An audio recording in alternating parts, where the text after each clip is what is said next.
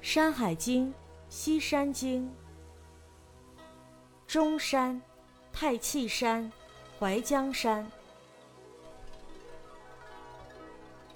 又西北四百二十里，曰中山。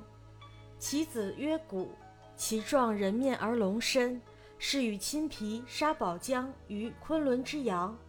地乃陆之中山之东，曰瑶崖。亲皮化为大鳄，其状如雕，而黑纹白首，赤喙而虎爪，其音如沉胡，现则有大兵。骨亦化为俊鸟，其状如螭，赤足而直喙，黄纹而白首，其音如狐，现则其翼大汉。右西一百八十里，曰太气之山。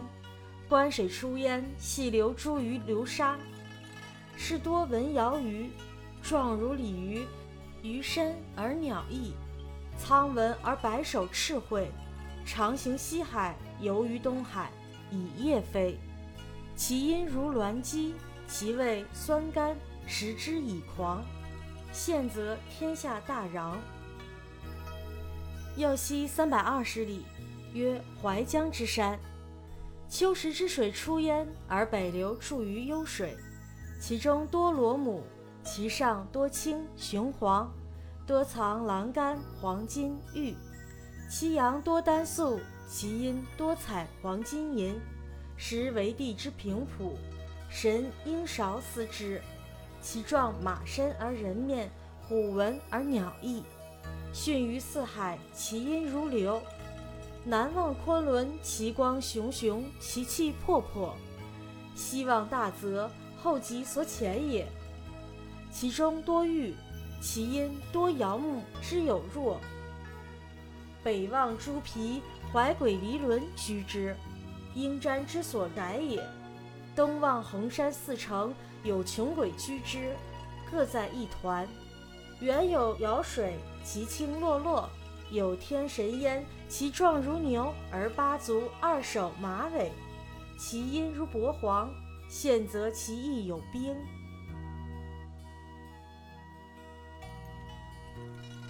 这段文字说的是，再往西北四百二十里，有山名为中山，中山山神的儿子叫做谷，谷的形貌是人的面孔加龙的身体。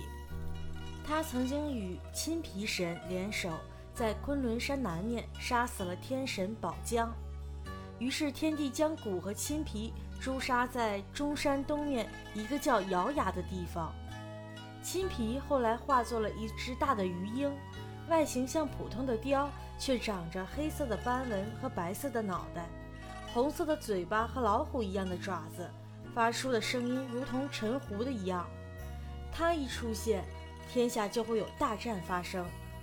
鼓也化作了鸟，样子像普通的药鹰，但长着红色的脚和直直的嘴，身上有黄色的斑纹，但头却是白色的，发出的声音与红狐的叫声很相似。它在哪里出现，哪里就会出现旱灾。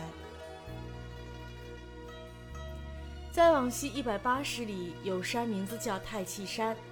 关水从这里发源，向西注入了流沙。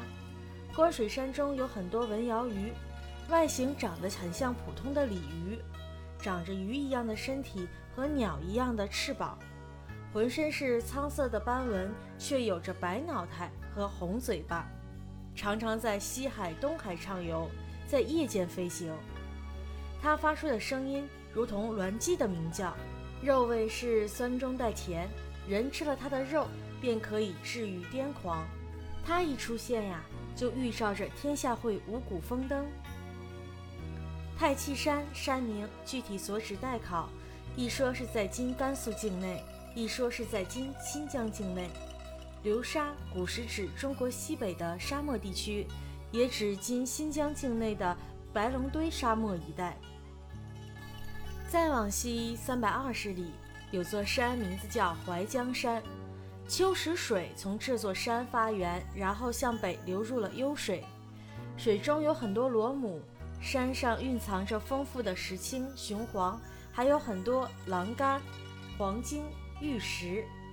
山南面到处都是粟粒大小的丹砂，而山的北面蕴藏着丰富的有多彩纹的黄金、白银。怀江山可以说是天的原圃，由天神鹰勺主管。他的身上有长着老虎一样的斑纹和鸟的翅膀。他巡视四海，传递天地的旨意，发出的声音如同露露抽水的声音。在山上向南可以望见昆仑山，那里火光熊熊，震人心魄。从怀江山向西可以望见大泽，那里啊是后继死后的埋葬地。大泽里蕴藏着丰富的玉石。大泽的南边有很多瑶木和若木，它们相互纠缠在一起。从怀江山向北可以望见诸多山。一位叫怀鬼离伦的神仙居住在那里，那也是鹰瞻等飞禽的栖息地。从怀江山往东眺衡山，可明显看到衡山有四重，有穷鬼一族便居住在那里，他们各自分开居住。怀江山上还有一个湖，名字叫瑶池，湖水清澈荡漾，有天神在这里守护。他身形似牛，但长着八条腿。两个脑袋和马的尾巴，天神的吼叫像伯皇。这个天神出现在哪里，哪里就会有兵灾。本集完。